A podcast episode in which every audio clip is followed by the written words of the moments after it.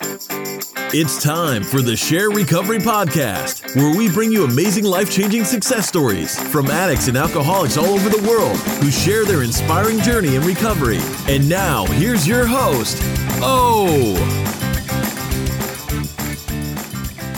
Hey, everybody, and welcome to another episode of the SHAIR Podcast. And today's episode is the audio recording of our Thursday night SRC meeting, where the topic was guilt, shame, and vulnerability. So, if you're wondering what we cover in the online meetings inside the SRC, well, these are the conversations we have every single week. So, let's dive into this week's episode, but first, a quick message from our sponsors. Are you looking for a new recovery related podcast to add to your playlist? Then I have great news for you. The SRC has recently launched its first podcast titled The Tao of Our Understanding Recovery Podcast. In the SRC, the SHAIR Recovery community, we have some amazing online meetings every single day. And one of those is our Tao Recovery Meeting. In this meeting, one chapter of the Tao Te Ching is discussed every week as to how it relates to recovery. The content is so good, we decided to share this meeting as a podcast. So go to your favorite podcast app and search for the Tao of Our Understanding Recovery Podcast to check this podcast out today. Are you ready to take control of your business, family, and personal life? Are you ready to get clear, get focused, and get results now? Are you ready to boost your confidence through the roof? Well, it's time to level up and add passion, fulfillment, and purpose back into your life right now. My name is Omar Pinto, and I am a certified NLP life coach specializing on enhancing your business, family, and personal life as well as a certified peer to peer recovery specialist who specializes in addiction recovery. Let me show you how to create balance, harmony, and success into your life daily. Go to www.omarpinto.com and schedule a free consultation with me today. Today's episode of the SHAIR Podcast is brought to you by the SHAIR Recovery Community. The SHAIR Recovery Community is our new online recovery resource that offers online recovery meetings as well as peer to peer recovery support and coaching that will enhance your journey in recovery. If you find it difficult to make regular meeting attendance in your area or are unable to find the recovery meetings that fit your needs, then the SHAIR Recovery community is the perfect place for you. And the best part is you can try out the SHAIR Recovery community for the introductory rate of only $1 in the first month. And after that, it's only $12 a month. That once again include live online meetings, peer to peer support, and recovery coaching. So, for more information about this amazing recovery resource, go to www.theshairpodcast.com, go to the top of the navigation bar, and click on the button that says SHAIR Recovery Community. And join the SHAIR Recovery Community for only $1 today. And if you haven't done so already, don't forget to leave us a five star rating and review on iTunes. It's one of the best ways to show your support for the podcast. All right. Hello, everyone. It's the Thursday night meeting, SHAIR Recovery Community. Uh, it's seven o'clock on October 18th. Welcome. And we're going to start off by reading from the Just for Today. And it's October 18th reading called We Belong and it says although politics may, may politics make strange bedfellows as the old saying goes addiction makes us one of a kind. Basic text page 87 what a mixture of folks we have in narcotics anonymous. In any given meeting on any given night we'll find a variety of people who probably never would have sat down in a room together if it weren't for the disease of addiction. Huh sounds about right. Hmm. Okay a member who is a physician described his unwillingness to identify at his first meeting by refusing to go into the room full of junkies. Another member with an extensive background in jails and institutions shared a similar story, except that her shock and surprise stemmed from the realization that there were there there were nice people there wearing suits yet. These two friends recently celebrated their 17th wedding anniversary. The most unlikely people from friendships sponsor each other and do service work together.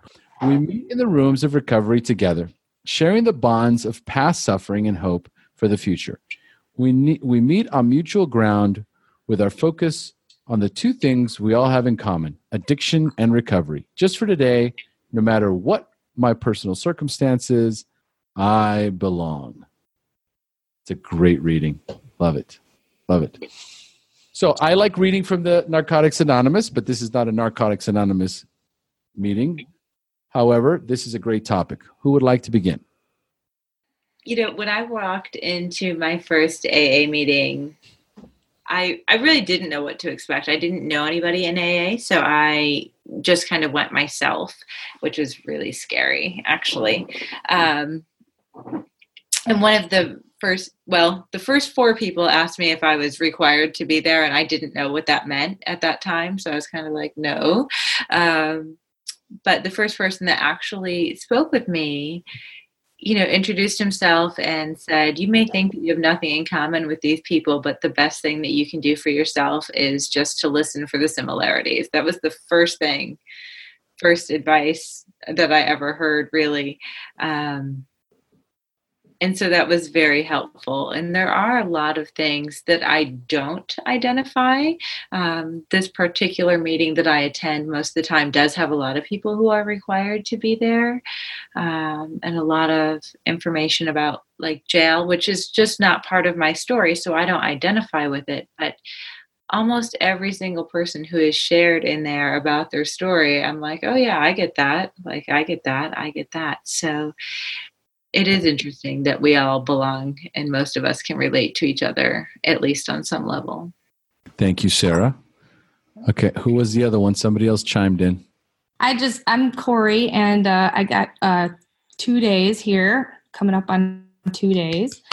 And from, uh, but uh, yeah i just I really like this format and everything just because the meetings that I have around here are, uh, it's kind of like a smaller town and um, I don't know, seem, it seems like a lot of like zealotry, you know, just like very rote, um, like repeatings of like the preamble and what, and then, and then it's like a lot of just like, I don't know, I don't want to, I have nothing against like older people or anything, but the, the, it's just uh it's not it's not like my cup of tea. I haven't found anybody like i connect with or anything in there and uh i know i probably do need to go because maybe one day there'll be somebody but there's definitely no women's meetings here at all. And um there are a few i don't want to say you know because i don't want to sound like oh, i mean whatever. There's some like real skeezers in there. Just like yeah I just got out of jail or you know what not that i'm better than anybody but it's just like i can't identify with some of that. So, or, or just like, um, anyway, yeah. So that's all I, I, wanted to say, I guess. And I, I do want to this time um, really start working the steps because you know last time I, I did have four years, but like um, it, I got stuck on step four, and then just you know so i think this time it might be smart to just if i can find somebody and just like start working them right away. I mean that's what i've heard on some people's stories to to just do that and not get stuck but if you guys have any um, thoughts i would appreciate wonderful. Thank you for sharing corey and it's wonderful to have you. You are welcome. Make yourself at home. All right. Who wants to dive in next All right, my name's Omar. I will start. All right, so we all belong. And one of the things that I remember when I first came to recovery was that I had no place else to go. So I was I was desperate. I was desperate. I needed help. Um, I live in Costa Rica. This was uh, 15 years ago. Um, so I had to I had to find something. So I went to a therapist and the therapist had said, You're an addict. You need to go to Narcotics Anonymous meetings. And I just remember going, What? But I'm not an addict. Because in my head, an addict was a needle user. That was it. That was my definition of an addict, a needle user. And since I wasn't a needle user, I just had a problem with cocaine. So rock bottom later, lose my wife, get kicked out of my business, blah, blah, blah, blah, blah. I go back to that therapist. 10 months later. Can you give me like uh, directions to one of those meetings that you were talking about? And there I was, the gift of desperation. I go to one of these meetings, and it's a bunch of, like you said, you know, these kajis, uh, older guys, real, um, t- at least 20 years older than I than I was. Uh, some of them could have been even 30 years older than me. And uh, 30, 40, 50, 60. Yeah, yeah, yeah, yeah. 30 years older than me. And so I was like, wow, man, this is unbelievable. Look at these guys. Like, I have nothing in common with these guys. Well, they started sharing, and whoa, that shifted really, really fast. And I started to identify. I could, I could start picking apart the similarities, and I stopped looking at at them. Now, I don't look like Corey, so unfortunately, and especially in Narcotics Anonymous, right? The girls are targets, and that's the that's the unfortunate part of that. Nobody's picking up on me. So you know, I I think I was weighing. I weigh 196 pounds today. I was weighing 230 pounds when I walked into the rooms. I just was just this big marshmallow. Okay, so it's just puffy, like you know. Anyway, so I go in there, and then it was. They said, "Here's a phone list. Come back tomorrow. Keep coming back." You know, we suggest that you pick up some of this literature and you, you, you figure out which one of us can sponsor you. And I came back the next day, and it was the first time that without any other kind of help, any other assistance, any kind of like substitute drug, I didn't smoke weed, I didn't take pills, I didn't drink alcohol. They said, hey, you know what? You don't have to drink, you don't have to use just for today. Just come back tomorrow, same time, we'll be here. And I did that and I showed up. And I just remember sitting in that meeting the next day and going, holy shit, I actually stayed sober for 24 hours. I can't remember the last time I was completely sober in years.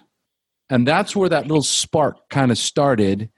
And I was like, okay, I think this is it, man. I, th- I think I think this might work.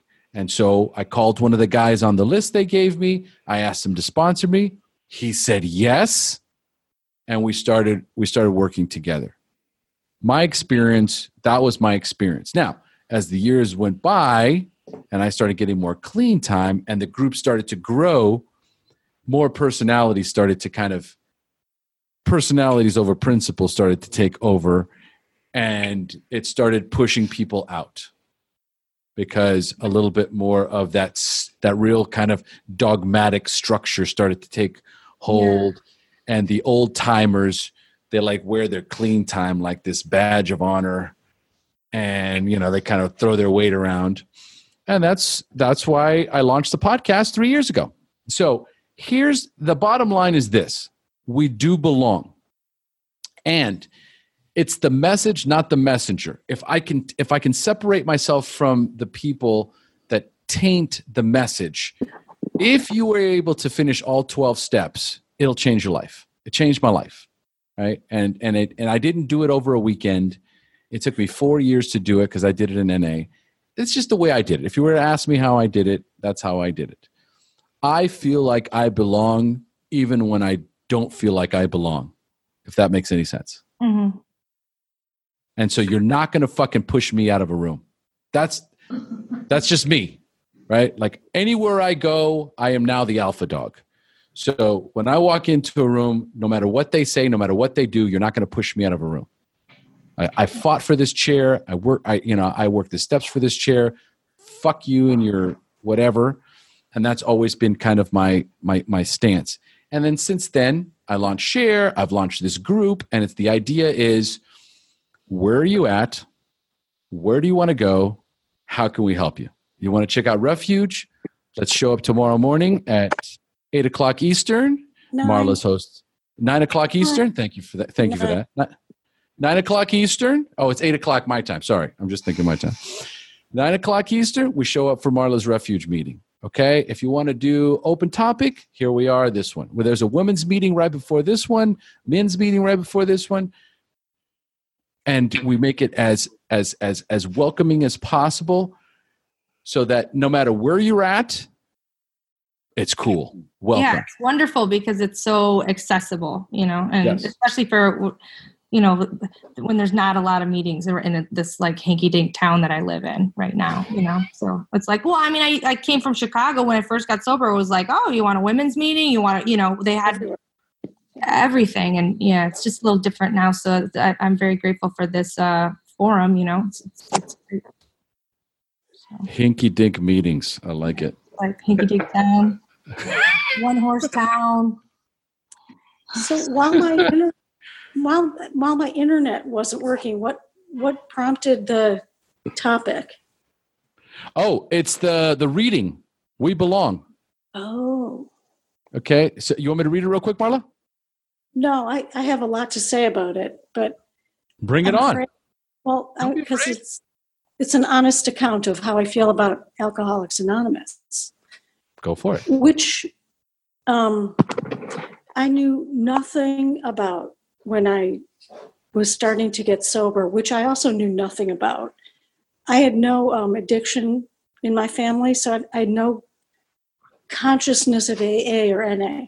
I was thrown into detox because I couldn't stop using, and um, that's where I found AA. But what I found, um, you know, I, I clinged onto it, clung onto it immediately because I knew something had to save me. Um, I hung out in, in AA rooms for about five years, and I went through three um, three sponsors. All of them were sicker than me. I, I really, I you know, I, I I don't mean to make the, to say that as a judgment, but I always felt like I was helping them more than they were helping me. Um, but I, you know, I felt so weird sitting around a table, talking, and then nobody responding back. It was it was like sitting at my mm. family dinner table. And once I realized that exactly, Omar, once I realized that, I'm like, I, I got to get out of here. I got to get out of these rooms. That's when I started looking for something else, and refuge recovery kind of popped up there. So that's kind of my honest account of how I feel about A. I tried to go back about six months ago. It's just not for me. Not for me. I like it here. You can go to the meeting without a bra on. Girls. Yes. I like to be comfortable too. You know how freeing that is? it's liberating on all for on all fronts Yeah. but here's the thing if you don't have a place to vent then in many cases you just kind of find yourself stuck. And if i don't it's these thoughts. First of all it's the thoughts. Thoughts come in and they trigger something.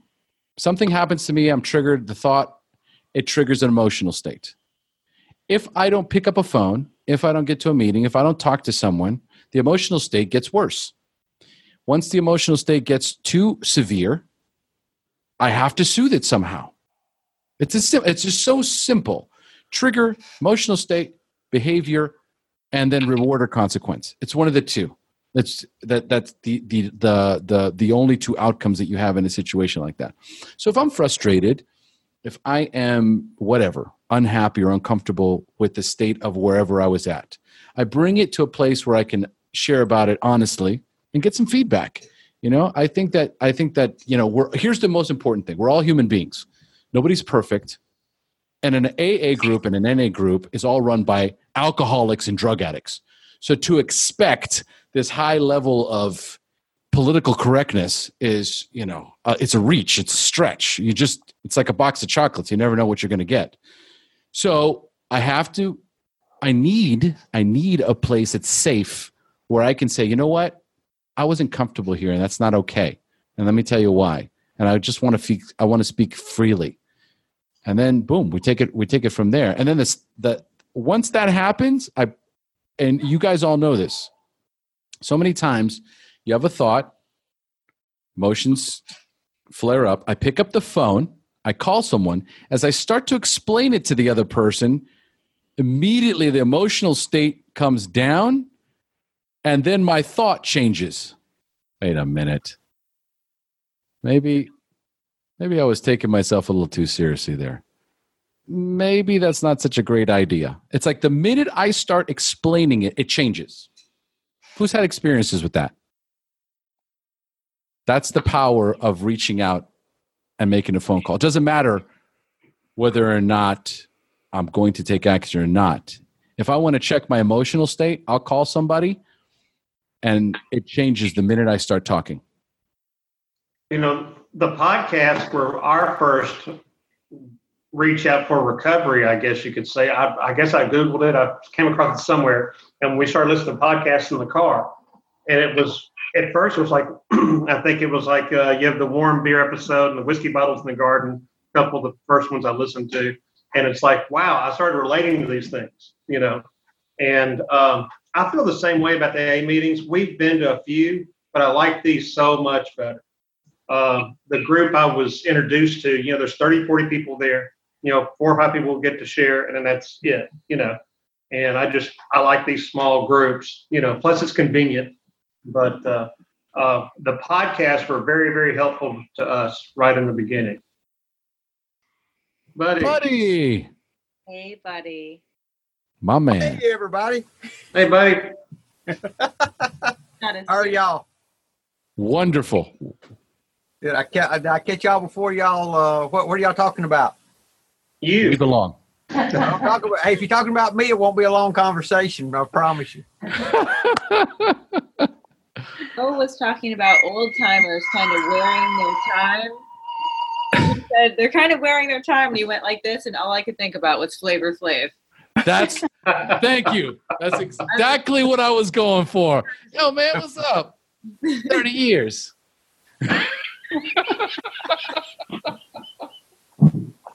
I, I used to I used to just man, the shit talking that I would do after the meetings with my like my little cronies. We would get together like after the meetings and we just just get in a little group, like a little knitting circle. And we would just crucify half the people in the room. It was ridiculous. Like at some points I remember we'd just be like, dude, we gotta stop. Seriously, it's out of control. Way to practice non-judgmentalness. I know. I I hear. I'm just. You know what I mean? Like I'm calling myself out. Call myself out. I don't do that as much anymore. Practice. What is it? Practice, not perfection. What is it? Progress, not perfection. But I am working on it, Marla. Mindful. Mindful. We're talking about how we belong, buddy, Belong. in the groups. Okay. Yeah. Like, we all belong. Although politics makes strange bedfellows, as the old saying goes, addiction makes us one of a kind. So Okay. we're all we're all part of the body. we're all part of the body, right? So Yeah. it's it's it's about the idea of belonging. And look, there's Mel. Hi, Mel. Hey, Mel. hey, going? Sorry I'm late.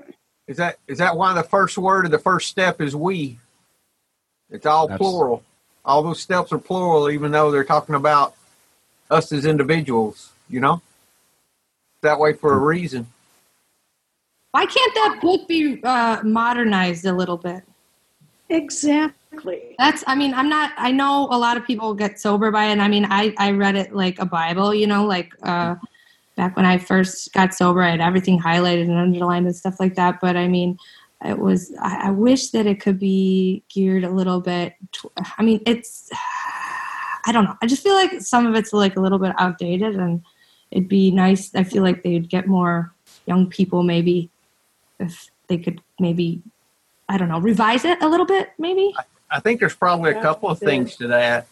One, um, I, I think there's a fear of fooling with it because when you start changing things, what you know, there's such a reverence and a respect for something that cha- that saved your life uh, that changing any official part of it, you know, is you know, I think that's part of it. The other thing is you know, there's a real aspect to letting go to start believing and looking at something that doesn't fit with your all your thinking. I'm special. Yeah, that's exactly that's exactly what I'm saying. You know, so so being able to overlook that is a really a part of letting go too for me.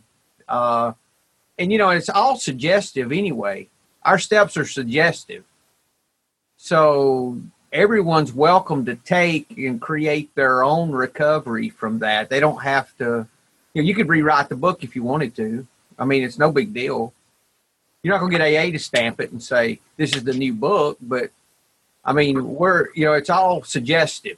The whole program's suggestive. So, you know, we all take parts of it and leave other parts already. I mean, we all do that. We all have our own program. So, uh, but uh, I kind of like it that they don't change it because you know that stability's there. You know, and you've got that foundation. If it if it was something that saved your life like it did mine, I, I don't want I want them to leave it alone so that we don't screw it up because I'll screw it up if I start trying to change it. I can just change my personal uh, beliefs and my, you know, my personal recovery, and that's enough for me. But uh, I think that's why they don't do it. Well, the 12 and 12 is a much easier literature to go through. So you could, the, the 12 and 12 has the structure of the 12 steps in a much more digestible form. Oh, Uh, so check that out. Yeah. Uh, and also for me, when I got sober, I got sober in Narcotics Anonymous, and so the basic text that was that came out in the eighties. So the that is Instead of the 30s. it's a completely different dialogue. Like I remember reading. I, this is the funny thing. I, I was remember reading an AA, and it's the letter to the wives. Mhm.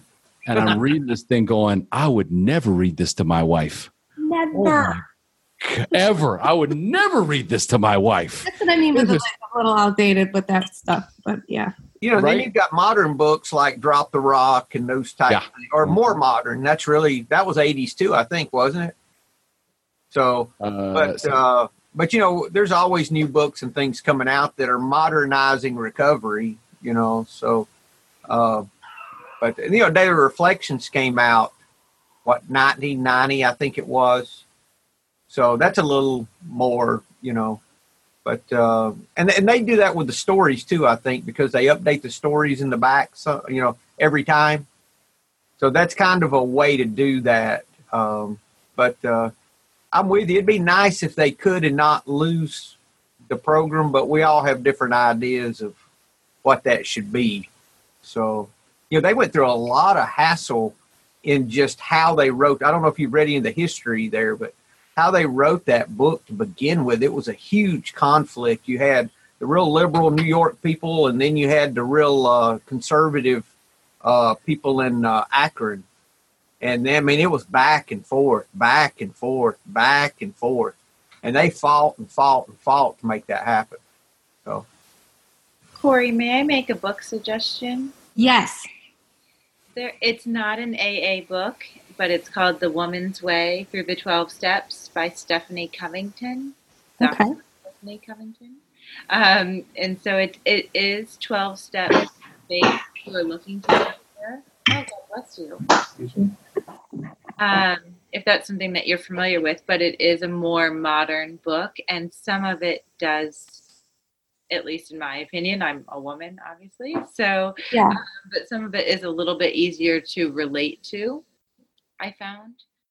Thank Um, you. Just changing the way of of the perspective. I think it's on Amazon.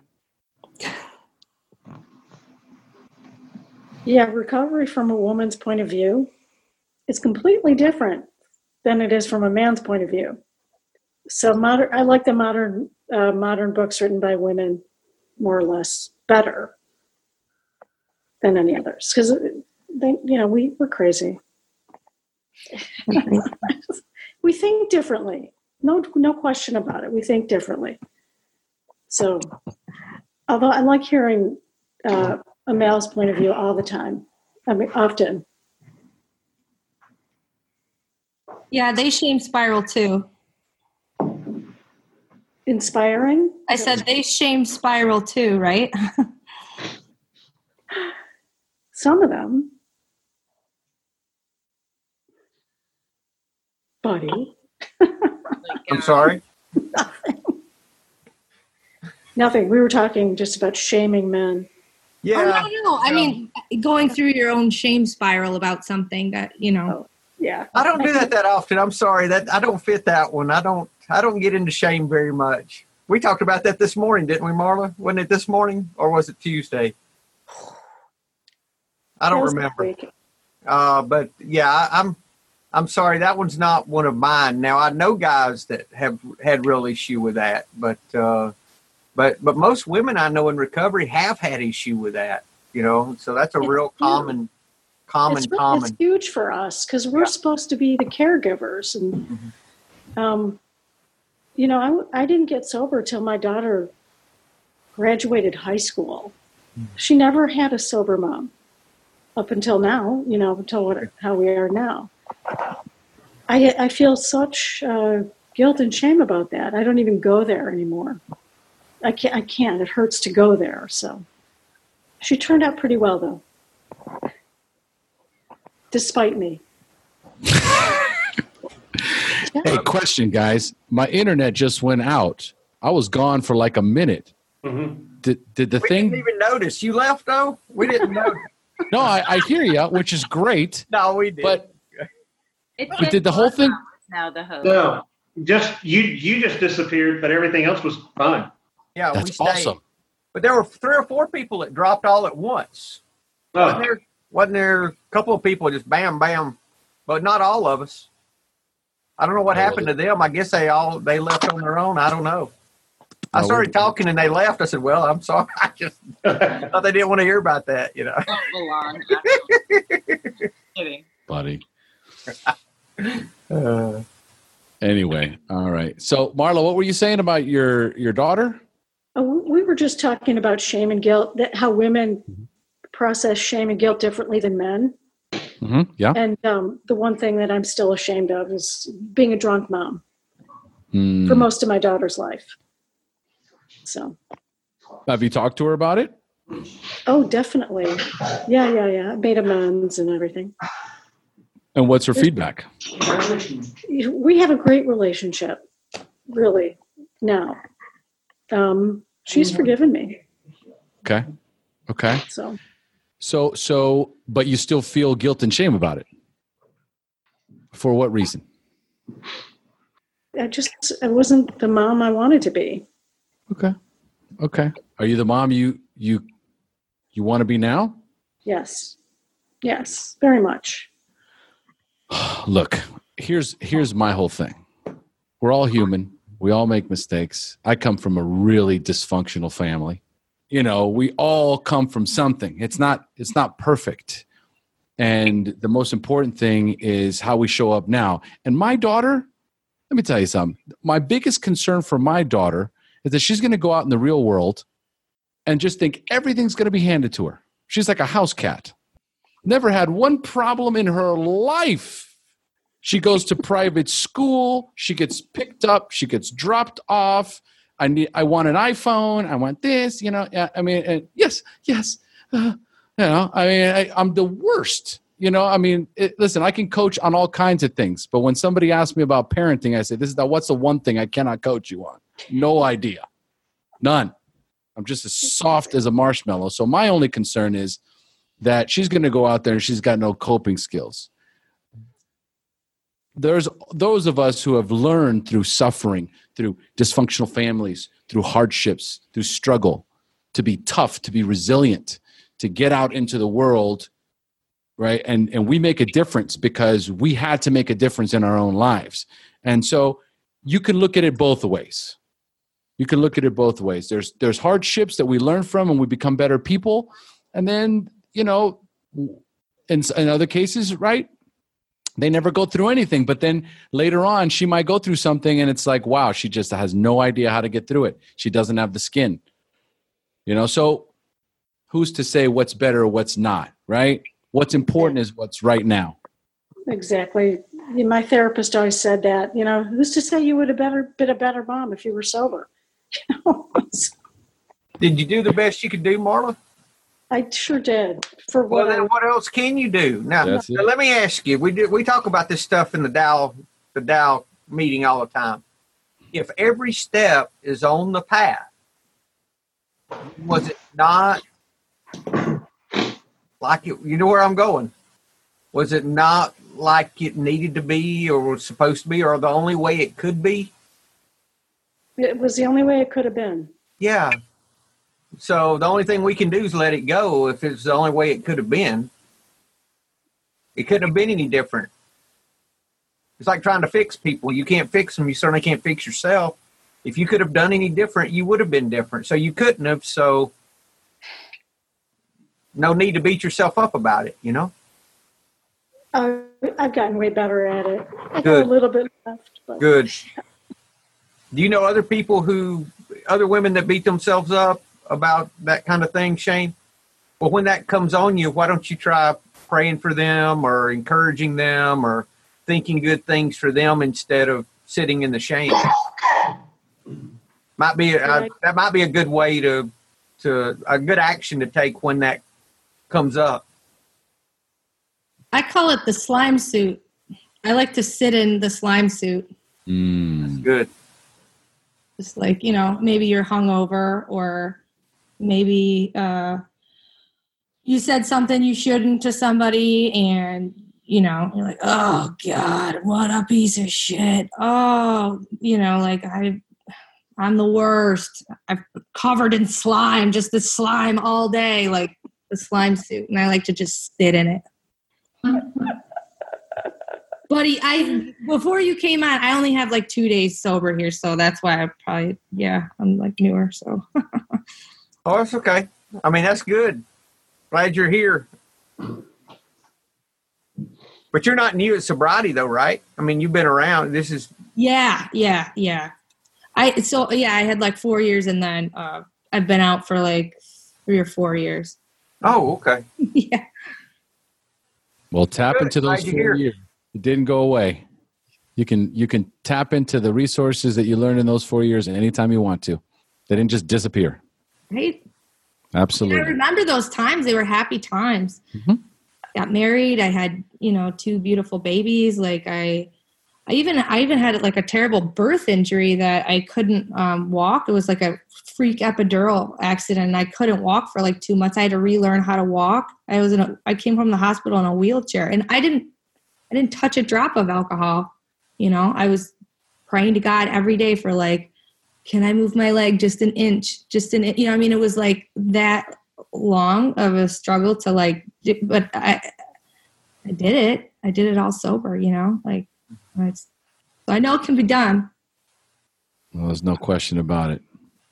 You know, I was just thinking about this when I made amends to my ex-wife. How many of you guys heard my episode with my ex-wife and I? Okay. So my ex-wife and I, eh, I put her through a living hell. I mean, like a living hell. And um, three years after I got sober, I made amends. And so my amends was, hey, you know what? I can't say I'm sorry. This is I'm not here to say I'm sorry. I'm here to say that I caused a lot of damage and a lot of wreckage. Is there anything that I can do? Is there anything I can do to make amends or start to make amends for all the shitty things you know that I that I did while we were married? And she says, "You know, you're a very different person now." I was. This was three years after I'd, I'd quit, so I made my amends three years after. She goes, "You're a very different person now, you're a good father." You know, um, and here's the thing: I would do it all over again for to have Marissa be born, which is our daughter. So I I don't know what comes first, the chicken or the egg. I really don't. I don't know Eh, what it all means. But like Buddy was saying too, if if every step is part of the journey, if it's if it's part of the experience, then me going through what I went through and my ex-wife going through what she went through changed us into different people and and and propelled us in different directions. But with those learnings, we become different people. I became the father that I am today because of what a shitty husband I was in the past. And here's the thing she had, I thought she was still single. She was seeing somebody. And I said, you know, if you want whatever you need me to say to you, I will say, right? If you need, if you're seeing somebody, I was guessing. I suspected. I said, if you're seeing somebody and you need me to give you permission, which you don't, then I'll do that. And she said, Yeah, I do. I needed you to say that because I didn't tell you about him because I didn't want you to leave your daughter. I was afraid that if you found out I was seeing somebody, you'd go back to the States. And I didn't want your daughter not to have her father. If you want to speak about a moment that will change your life forever, that is an example of unconditional love, it was in that moment that I was taught through my ex wife what unconditional love really meant that she had put her entire life on hold to make sure that I didn't leave our daughter. Changed my life forever.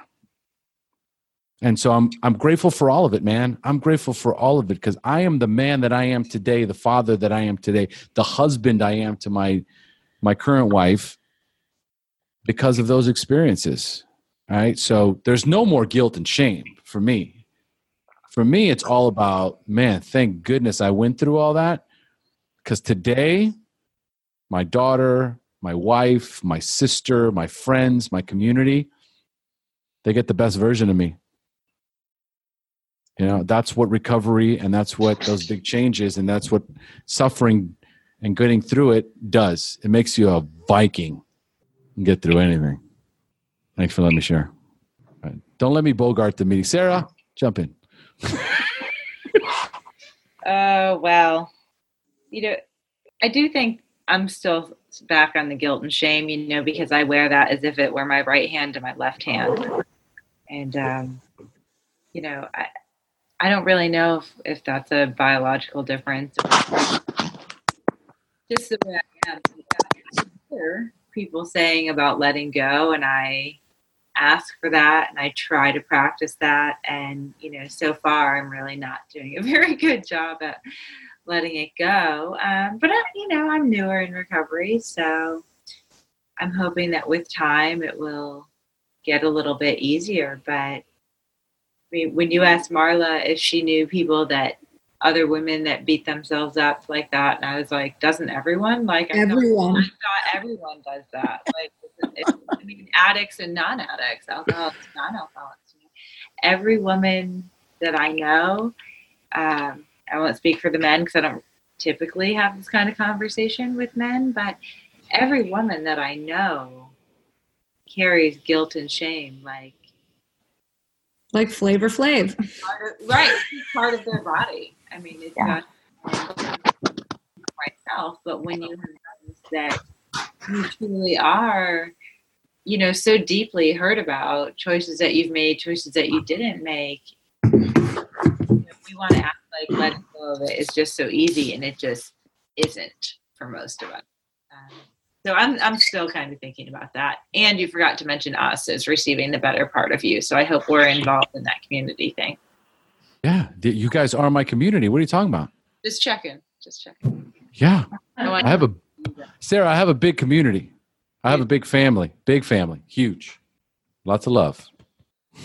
but yeah, the guilt and shame, that's a really big issue, I think. And that's one thing that I really like about that book that I recommended to you, Corey. Because um, there's a lot of talk about that in there. You know, there's another group called She Recovers. Mm-hmm. Um, they also, in within She Recovers, they have a shame booth. I haven't been in it yet, but um, Omar interviewed her. Yeah, Dawn Nickel. Yeah, Dawn Nickel. I, yeah. heard, I heard that. What's the shame booth? I'm not sure. I, it just pops up on her Facebook feed. I'm on her Facebook feed. Oh. But I, I think, I mean, it's geared to women. she recovers. I don't know. I would love for somebody to try it and let us know. I bet you Brandy's done it. Time suit in there. I bet she has too. I bet you Brandy has. I'll Oh, any amount of money she's done. I'm going to ask her. Who's seen the done Brene? shame? Who's seen the Brene Brown YouTube video about shame? I read her book. I Yeah, I've seen it several times. I love it. I've seen it a few times too. And, you know, it talks about the difference between shame. Shame for women is I have to do everything perfect. I have to be the perfect wife, the perfect mother, the perfect everything. I have to look perfect. I have to sound perfect. I have to be. Per- it's completely ridiculous. Where did this come from? I don't even know what where because it's unsustainable for anyone. Perfection is not attainable. It's not sustainable. So how can I be this perfect wife and mother and and and sh- how do I show up in the world, right? It, it, at the school, at the grocery store, I have to be and look perfect. It's unsustainable. I mean, you're going you're going to crack. It's going to, eh, you know, and this is where the soothing comes in. For men, it's to be perceived as weak. That's where the shame comes in for men. I cannot be seen as weak. I love the thing that she said in there where she was talking to a man. A man came up to after one of her talks and says, "You know, so you, eh, I, I love what you, you know, your your take on vulnerability. You know, what's your feedback to men?" She goes, "Oh, well, I don't work with men." She, he goes, "Oh, well, that's convenient." And so then she dove. She says, "Okay, well, I guess I got to look into this for men." And so then what she discovered, and she no, this is what the guy said to her. She goes, "You, you know, shame for men, or at least for me, I know this: that my wife and my daughter, the most important women in my life, would rather see me die on top of my white horse than see me fall off of it. So there's ah. this nobility in the battle, in death. But to fail is weakness. And it's like, wow, think about what we care. Where the where did this come from? That's just ego, oh. It's ego. Is it? Yeah. That's all bullshit. It is absolute bullshit. It, it, need- it needs to be discussed as much because it's unsustainable. None of it, none of it is sustainable. Failure is a part of life, and as far as I'm concerned, it's an encouraged part of life. The only time you know you're growing and learning and changing and enjoying life is when you're failing. You're never going to do anything right the first time. So it's always about get up, try again, get up, try again, get up, try again. Mastery is where you start to get into this idea of getting into the flow, getting into the zone. But that takes a lot of practice and there's a whole lot of failing. Where does this idea that we can even be perfect or impenetrable or, you know, without any sort of, without weak, which is vulnerable, is in some cultures for men considered to be weakness. That's uh, that's how I grew up. Uh, my dad never came up to me and goes, "Son, how are you? How are you feeling, son? Huh? You look a little sad today. Tell me a little bit about your emotions." My dad died. I never had that conversation. In 67 years, those, in well, uh, not 60, in my lifetime, those words never were uttered. And so, where does that you know we haven't you know we have that opportunity as men today to to talk to our sons differently and and and our daughters wow this top this meeting got deep wow corey welcome So what's some strategy when when you're sitting in the what was it, the slime suit you called it, Corey? Yeah, the slime suit. How do you get out of the slime suit? What do you do? What action? Because it's our actions that change our thinking, not our thinking that changes our action. So, what action can we take to get out of that when it starts? You know, I usually call my sister, who she's been on and off sober for however long here too. She's my younger sister, but she calls it the slime suit too, and it always makes me feel better to call her. Um, and so we just start talking about it, and then we start laughing about it. It's just, oh, I'm just covered in slime. It's so heavy. Oh, it's so heavy today. Oh, I'm the worst person. This is what happened. You know, I then I said this to her, and probably now she doesn't want to be friends with me, or you know, I mean, just it could be anything. I'm the worst mom. Like, ah, slime. but yeah, so she usually gets me out of it because she, you know, Corey froze up. Yeah. Yep. Internet issues. Well, that's that's the only drawback with our our meeting format is the internet frailty. Okay, well, while we down. what's that? especially in a hinky dink town. Wasn't that her word? Yeah. the the hinky dink town. I think it. You know, while we wait for, oh, yeah, yeah, she must have lost it. Gone. You know, while we were while we waiting for her to come back in, uh, tragedy struck in our community. One of the one of the young girls in uh, our fellowship, 22 years old, uh, jumped off a bridge yesterday. Oh no. No. Beautiful girl. I mean, beautiful girl, beautiful heart, and just emotionally wrecked. And she had, and apparently she had shared at uh, the women's meeting on Tuesday night, and so there was a lot of warning signs. Um, you know, I know that some of the women had reached out to her. Who was Um, that, Ima? uh, her name is Mariana Lizano. She's not in our group. She's not in. She's not in our. Actually, I added her. I actually, as a matter of fact, she's in the SRC. I added her. I said, I said, listen, because I knew she was struggling, and I said, look, I I know you're struggling to get to meetings. These are online. Why don't you join us in here? Oh, thank you, thank you, thank you. And I added her in there. So she's she's in the group. Never made a meeting mm. you know and it's just and i and i get that i get that you're in this tremendous amount of pain and you don't think that the meetings are going to work i'm in too much pain for that all right corey's back is she did you freeze again corey Classic. That's That- that's the ba- i love those What happened? awesome. Was excellent. that was see that's why we record these perfect I know. Can corey you back Yeah, I'm back and I missed the joke. Okay. No, No, trust me, it wasn't a joke. Oh. No, the joke you missed was like you were trying to figure out your stuff, and then you went like this. Fuck. And that was that was it was it was perfect. It was like it's, it couldn't have been better, right? So the joke was actually a Freeze up. I'm like, fuck, I'm in the middle of a thought. And I'm like, you were in the middle of the slime suit and how you get out of it. yeah. Continue, continue. Oh yeah. So yeah, normally I'll just call my sister uh, when I'm in the Mhm. slime suit because she's experienced it as well. She's like kind of the same.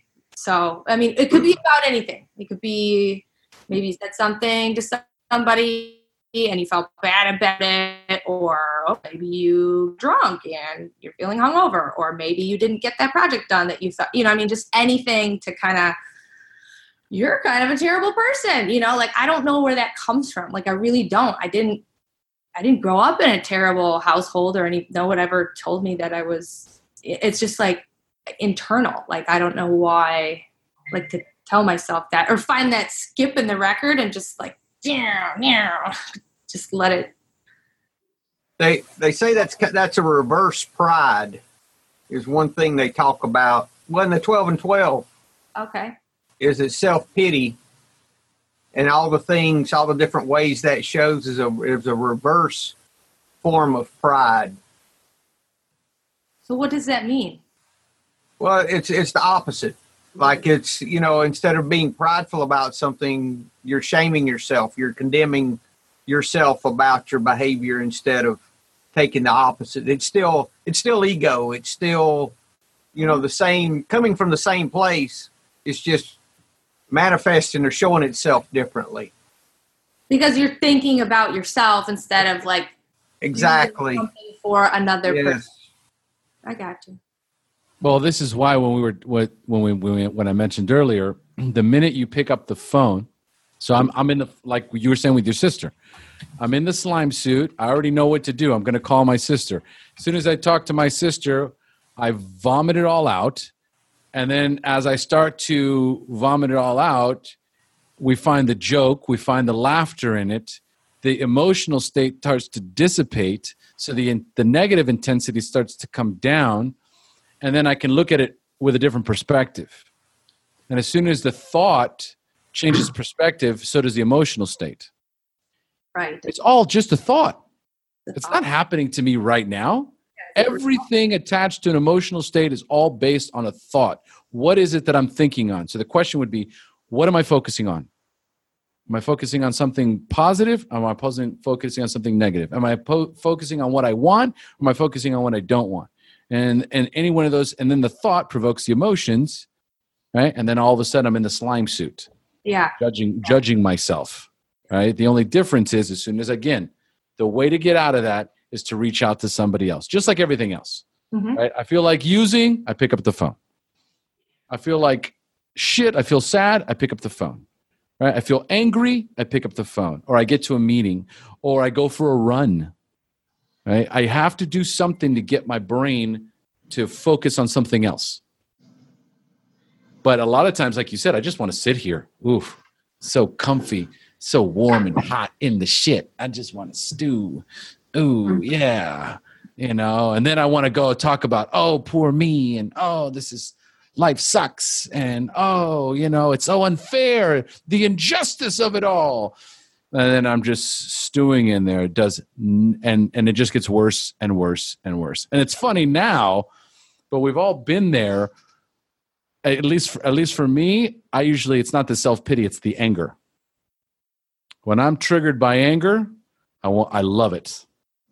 It's another high, and so the anger sets in, and I know rationally, I this is I this is ridiculous. I shouldn't be angry, but it's already been triggered so I can hold on to it. There's a there's a certain le- sense of of certainty because I am in I'm in this state, right? So it moves me from a place of possibly I'm feeling hurt or I'm feeling scared.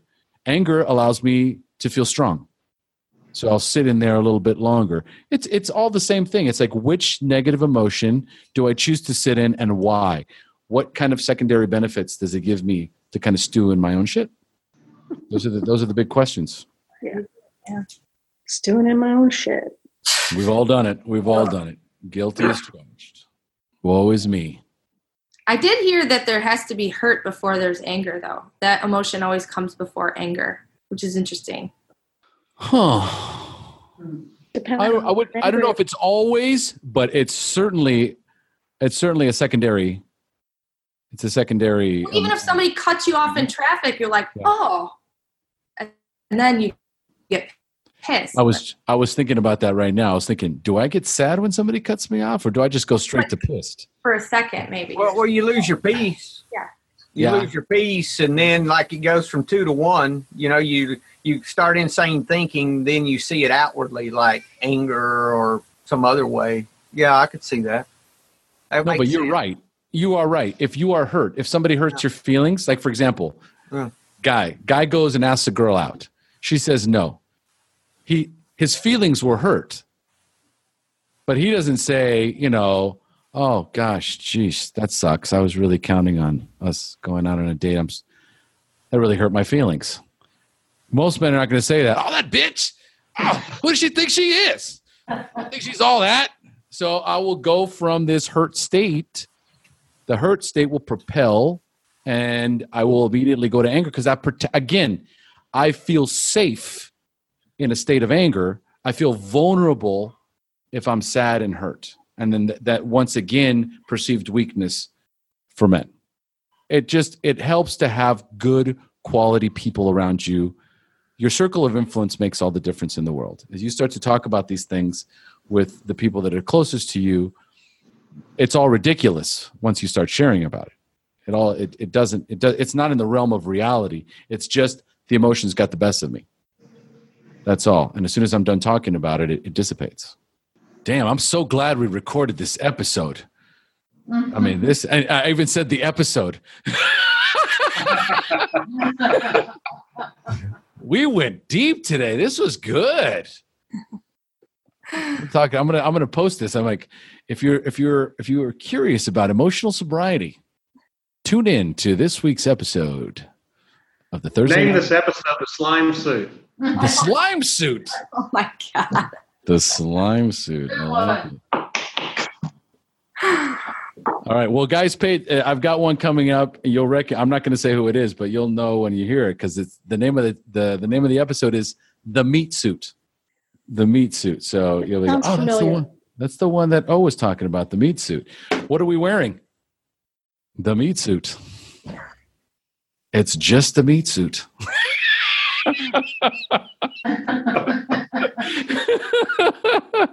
What's inside is our spirit that travels within the meat suit. you got to have fun with this stuff, guys. Come on. Oh, all right. We're shutting it down with this happy moment right now. Love you, Mel. Love you, Mel. Love you, Mel. Love, Love you everybody. guys too, all of you. Have a good day or night there, isn't it? Bye. Night. Thank you for joining us on the SHAIR Recovery Podcast. To check out the show notes page on this interview or to thank our guests for sharing their story, go to www.theshairpodcast.com. While you're on the website, don't forget to sign up for our free newsletter to stay up to date on the latest news, podcasts, and interviews. Want to be one of our guests and share your story? Then go to our website and click on the Share Your Story button. We share our inspiring recovery stories every Tuesday, so subscribe to our show on iTunes or Stitcher Radio to get your free weekly download. We'll see you then. The opinions shared on this show reflect those of the individual speaker and not of any 12 step fellowship as a whole. And though we discuss 12 step recovery and the impact it had in our lives, we do not promote or endorse any 12 step anonymous program.